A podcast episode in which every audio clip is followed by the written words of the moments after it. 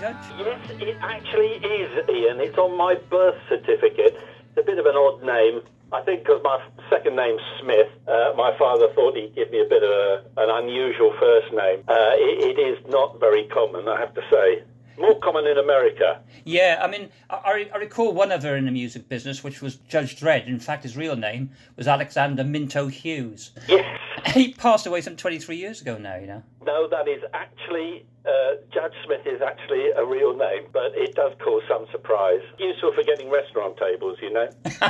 yeah, You know, impressing people if you get a, a, parking ticket. Yes. Yeah, yeah. Well, perhaps we better not book this guy. Exactly. As a very young man, I, I was introduced to Quincy Jones, who came to look at the band, the Van der Graaf, in its early days. I don't think he was very impressed with it. Uh, when I was introduced to him, you know, I was quaking in my boots in front of this. He's a hugely impressive man, Quincy Jones, and of course, you know, hugely revered at the time as a jazz master. And he looked me up and down, and I, he was, I was introduced to him as this is Judge. And he looked me up and down and said, yeah, what the hell are you doing with a name like that, boy? it's mainly an African American name. I didn't know that. Yeah, there's quite a few judges over there. Now, you started um, uh, your career really on, on the road with Van der Graaf Generator with uh, Chris Hammill. Do you still see him or collaborate with him in any way? Peter Hammill? Uh, well, we do Christmas cards. Um, uh, I'm more in touch with other people in the band, Hugh Banton and uh, uh, David Jackson. Yeah, it's uh, no, no, we're still on uh, still on speaking terms. Obviously, the band reformed and split up uh, several times in the past. And uh, are, are they still out there doing stuff? I believe so. I believe they've got concerts planned for next year that were postponed from this year. Yeah. Um, more than that, I do not know. There's a quite a massive sort of fan base and information out there uh, on the web about their activities. But no, no, they're all going strong. They're Uh- going strong. And you you were massive in Italy, weren't you? Yeah, for a time they were a big band. It's un, uh, inaccurate to say you, in other words me, because I'd left by then. I left at a very early stage. Yeah. I'm on the first single, and uh, that's about it because I was the original drummer, but I was so bad, Ian, you wouldn't believe. I was a really, really, I am a really, really bad drummer. And I said, oh, this won't do. We've got to get a proper drummer. and I found I'd put myself out of a job.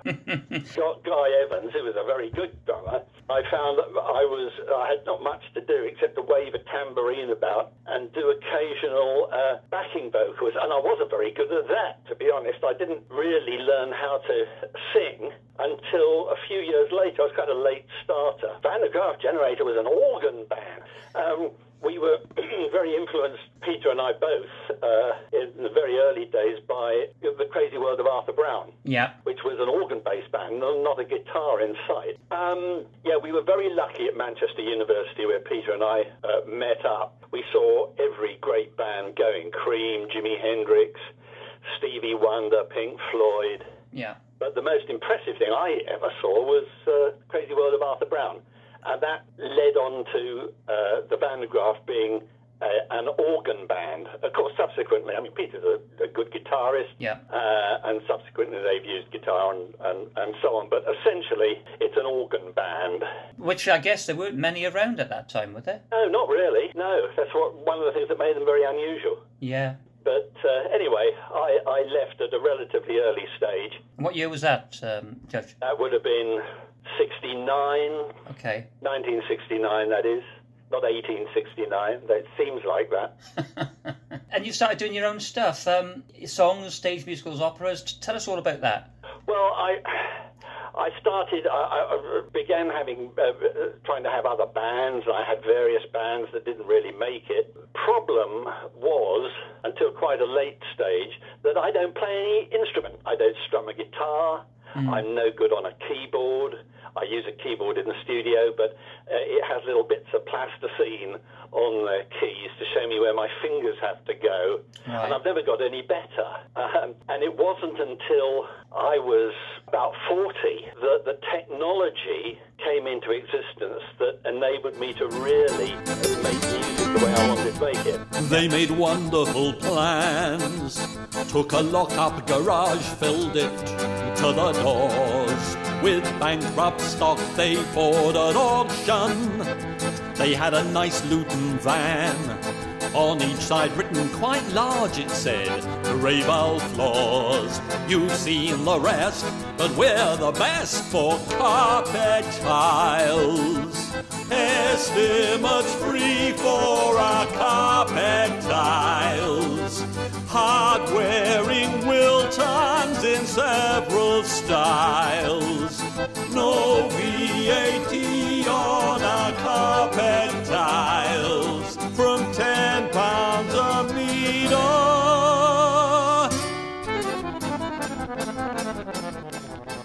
Prior to that, I'd have to sit down with a very patient guitarist or keyboard player and hum stuff to him uh, and explain what I wanted, which was very a bit humiliating and a very slow process. So I didn't start recording my own stuff until I was in my 40s. Yeah, my first Yeah. CD, I think I was 41 Yeah. uh, which was a lot of old demos. Uh, it was called Demo Crazy, and some guys who liked my stuff, mostly coming from, you know, Van Gogh Generator fans who wanted to find out what this peculiar Judge Smith character was up to, and they they found me and uh, persuaded me to put out a collection of uh, old demo tapes. And uh, by which time I had my uh, my sequencer, my sampler, and I was able to make uh, start making proper music. And I went from you know a four-track reel-to-reel tape recorder to an eight-track reel-to-reel, Yeah. and then up to a 16 uh, reel-to-reel. And on that, I was able to uh, uh, record Curly's airships Yeah. Which was something I'd, I'd had in mind for a very long time, a, a, a huge piece of narrative rock music uh, about the um, uh, 1930 uh, R101 airship disaster. And uh, that uh, featured uh, Hugh Banton and uh, John Ellis. Uh, is an old friend from, uh, he was originally with the guitarist with the Vibrators, Okay. and then with the Stranglers, and a wonderful musician.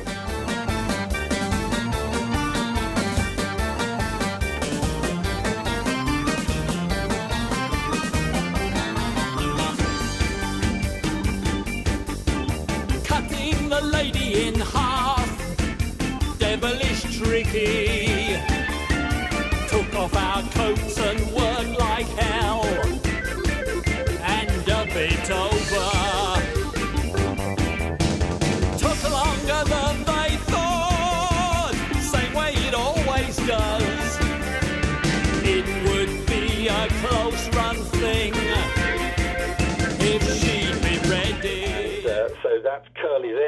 Which is probably one of the things I'm going to be remembered for. Yeah, sure. And of course, your your stage musicals. I mean, you've done one. Uh, 1978 was it the uh, the opera, The Book of Hours?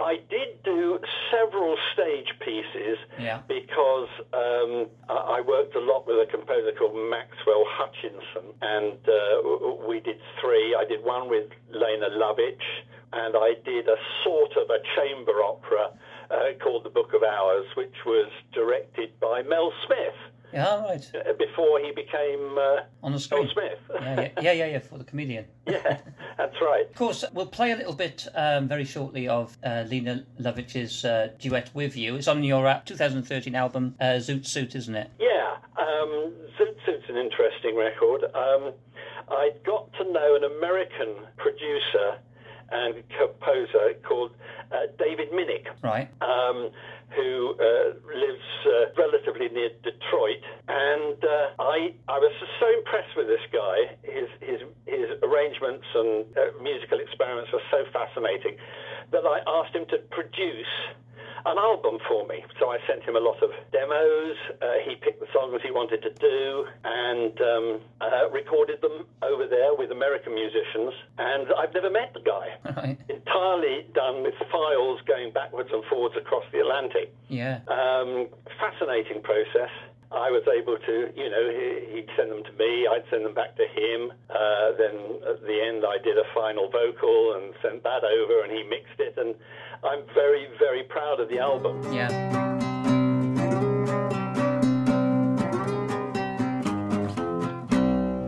They had a music, but it wouldn't stay. You couldn't call it back to hear another day. Recordings were for symphonies and operas and cantatas and for things like these. Till one man said there's something in jazz that the public at large might approve. Then the needle vibrated in amber or wax, and the sounds of the cornet, the banjo, and sax were pulled down behind it and trapped in its tracks as it chiseled a circular groove. So uh, that's the one with me and Lene doing a song I originally wrote for her way back in the 70s. Because I wrote a few songs for Lene Yeah. um, back then. Uh, yeah, a great lady and a, a very good friend, and I think a wonderful artist. Do you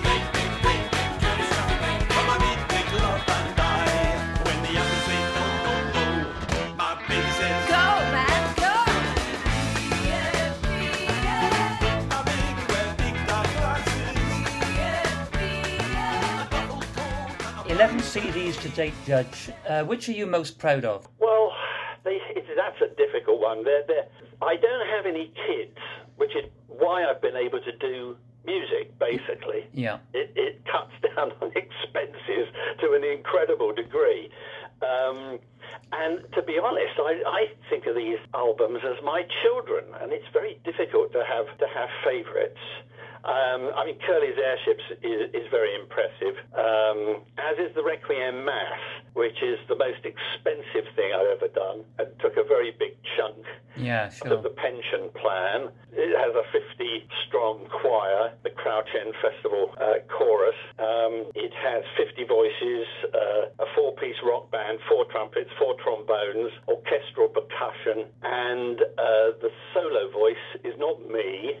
Because it needed a really, really wonderful voice, and so I used the uh, baritone Nigel Richards, who is a, a theatre singer Okay. an ex um, Phantom of the Opera from Yeah, the yeah. West End. So uh, it's that's the kind of voice that I wanted for this because it's it's kind of classical rock music, I guess. Can you stay?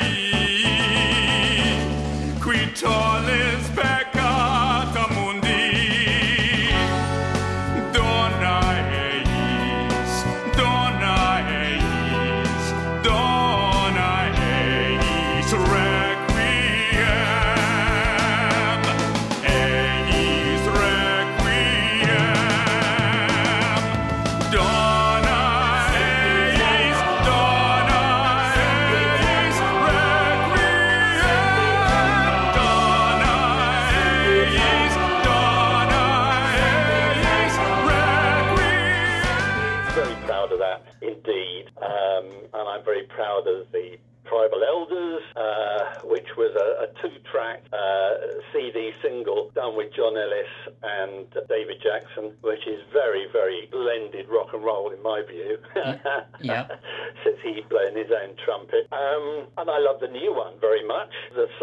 Heresies. How many galaxies are there? Numberless. How many stars in each galaxy? Numberless.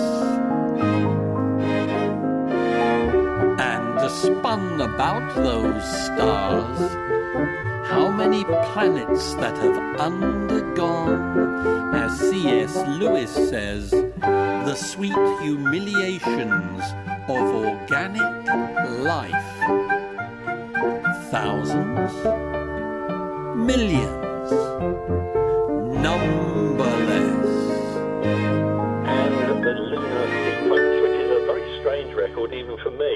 mean, my problem is, and all my stuff is different, not like anything else I've done. No. Which I only just recently realised is not a good formula for success. Well, no, because your your fans may come to like a certain style that you're doing at the time. When you go into something different, very often they may not like that. No, that's true, but then other people tend to like that one. So you Yes. get a, a more varied group of people. And I do have, you know, I've got a fan base, but uh, I'd like it to be a lot bigger.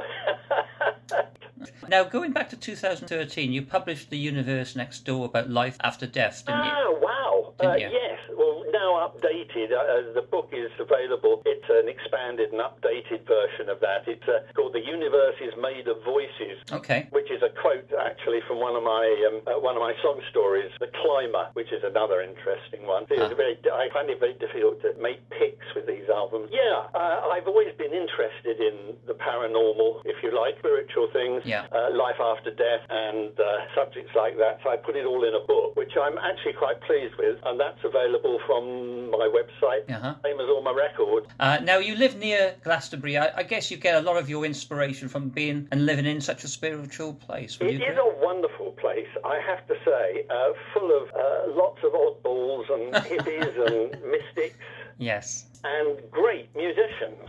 And my most exciting project in recent years has been teaming up with a Glastonbury musician called Breakman. Okay. And we have a band together called Towers Open Fire, and we have a self-named, well, uh, an album called Towers Open Fire that's uh, that's available, and we're uh, halfway through our second album. Okay. And that's been very exciting for me because I haven't done conventional songwriting. In other words, where one guy does the music and the other guy writes the words and sings. Yeah. You know, that traditional classic division of labour. And I haven't done that since 1970s. Yeah. So it's been exciting for me, and he produces quite extraordinary music. So I'm very excited about that. Uh, Yeah. We've got a we've got a, a, a video up on YouTube uh, of us doing a number from that album, uh, which is uh, quite quite interesting. If anybody wants to have a look, see what the old so and so looks like these days.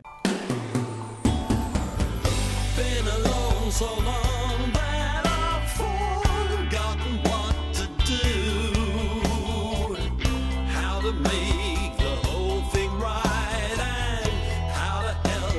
she's uptight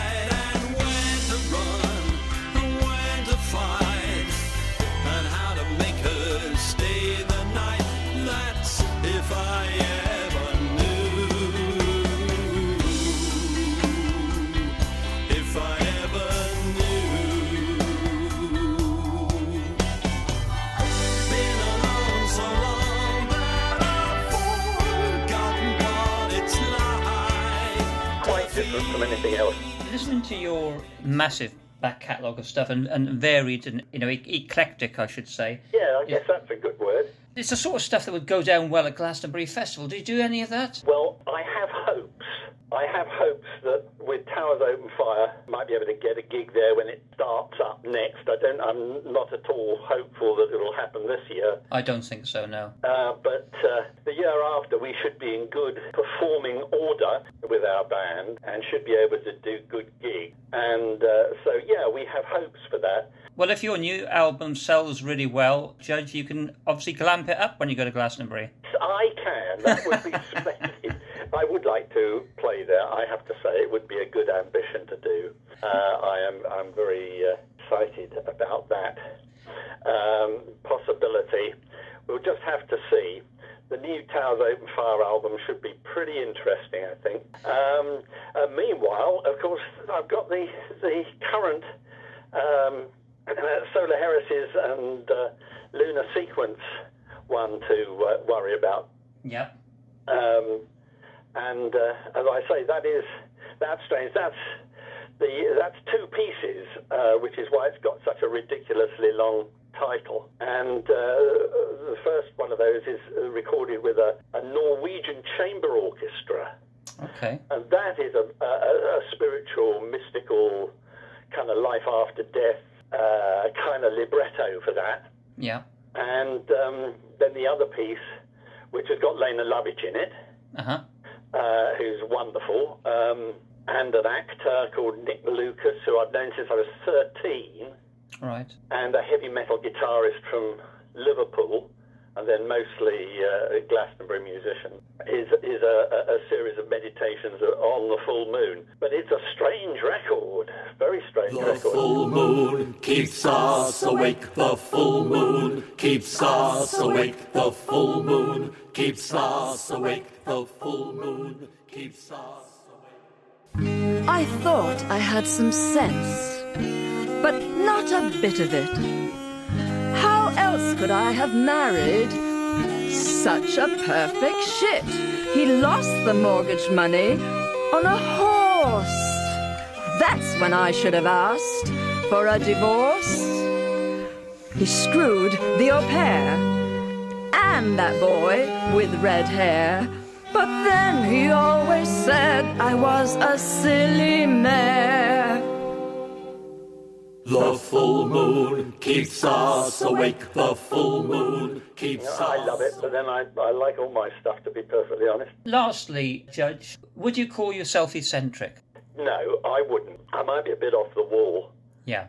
Barking mad, but no, no, no. I, don't like to be thought of as eccentric. Some of my music is sounds very unusual. I want to wish you really all the Thank you- best. Thank you very much. with your new uh, album. Could I just say, if anybody is interested, Yep. they can find all my stuff on my website. That's how to get my stuff. Yep. And what is your website? Can you read it out to us? I can. It's www.judge-smith, uh, judge-smith.com.